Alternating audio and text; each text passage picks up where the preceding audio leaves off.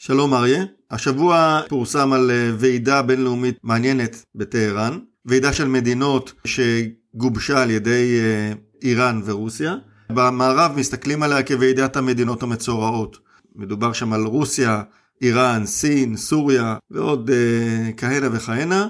Uh, מה שמפתיע זה היה נוכחות של ארדואן, נוכחות טורקית בוועידה הזאת. הייתה ועידה של יום אחד, אפשר להניח אפשר להניח שפוטין ניסה להרחיב את התמיכה ברוסיה באמצעות הוועידה הזאת, מכיוון שעיקר המדינות האלה עומדות בפני סנקציות מערביות כאלה ואחרות, אפשר להניח שהמטרה העיקרית של הוועידה הזאת הייתה להניח את היסוד לקשרים בין מדינות מצורעות כאלה, שיאפשרו להם לנהל פעילות כלכלית וביטחונית, שתאפשר להם לתמרן טוב יותר תחת הסנקציות ותחת המגבלות המערביות. אחד הנושאים המעניינים שעולה לאחרונה הוא קשר ישיר בין איראן ובין רוסיה בנושא מערכות נשק. בעיקר נושא של כלי טיס לא מאוישים, כלי טיס חמושים לא מאוישים. הרוסים, למרות שהם רכשו מישראל אה, בעבר, בתחילת אה, אה, העשור הקודם, מספר כלי טיס לא מאוישים, לא הצליחו להגיע למבצוע רחב ויעיל של הטכנולוגיה הזאת.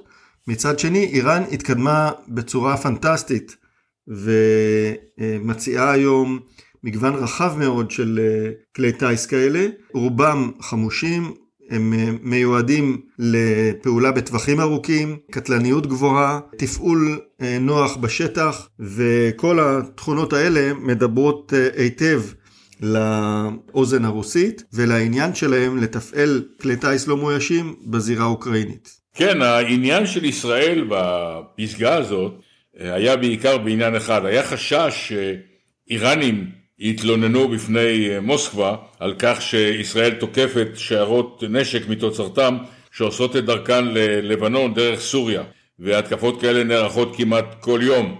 אה, לפי מידע בישראל הנושא הזה הועלה, פוטין לא התרגש, לא השתנתה המדיניות הרוסית שמאפשרת לישראל לתקוף מטרות בסוריה, בדרך כלל תוך תיאום באמצעות קו אדום בין הקריה לתל אביב לבין מוסקבה, נותנים אה, התראה של כמה דקות לכוחות הרוסים בסוריה כדי למנוע פגיעות ברוסים. האיראנים העלו את הנושא, כאמור לפי מידע שיש בישראל, אבל לא נראה שפוטין נתרגש.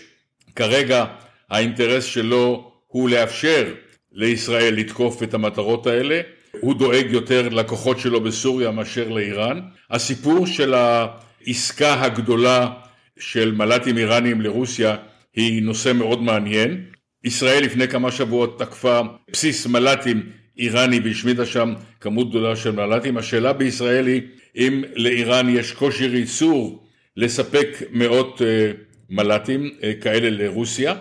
בישראל גם יודעים שחלק מהטכנולוגיה האיראנית בנושא של מל"טים, הטכנולוגיה הזאת מגיעה מסין, הם גם יודעים לעשות reverse engineering על דברים מסוימים, לאיראנים גם יש חברות קש בכל העולם שרוכשות עבורם רכיבים שהם דו-שימושיים, אזרחיים וצבאיים, והם עושים בהם שימוש מאוד מתוחכם במל"טים שלהם. אם בהתחלה זלזלו ביכולת המל"טית של איראן, היום כבר לגמרי לא מזלזלים בה. להזכיר שבשנה שעברה חיל האוויר הצליח ליירט מל"טים איראנים שהיו בדרכם אה, לישראל, הם יורטו באמצעות מטוסי F-35. בקיצור, המל"טים האיראנים מתחילים לעבוד גורם, אבל כאמור גם לא נעשה שום שינוי במדיניות הרוסית וישראל שומרת לעצמה את חופש הפעולה מעל שמי סוריה, וזה הדבר שהדאיג את ישראל, והדאגה הזאת חלפה אחרי שהתבררו התוצאות של הפסגה בטהרן. כפי שאמרנו, התוצאות של הפסגה במקרה הזה הם חיבור, חיבור אפשר לומר טכני, בין המדינות שנמצאות תחת סנקציות.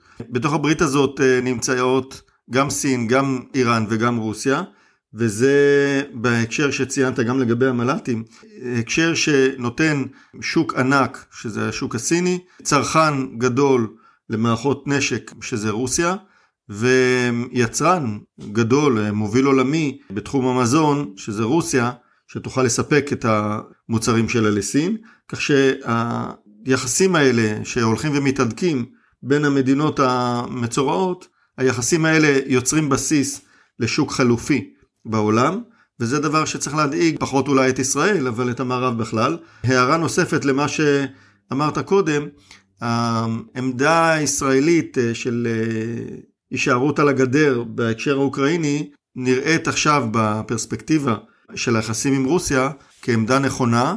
אה, הרוסים הבינו שאנחנו לא אויב, בהחלט אנחנו זוכים בקרדיט הזה בפעילות שלנו בסוריה שלא מוגבלת. כמובן שאפשר היה לנהל פעילות בסוריה גם עם אה, וטו רוסי, כי הם מסובכים לחלוטין באוקראינה, אבל אה, ישראל לא מעוניינת להגיע למצב הזה, ואני חושב שבהיבט הזה הקו נכון, ואנחנו רואים את הפירות שלו היו. עד כאן בנושא הזה, נמשיך לזכור את הנושאים האלה בפודקאסטים שלנו, ככל שהנושאים אה, יעלו. להתראות אריה.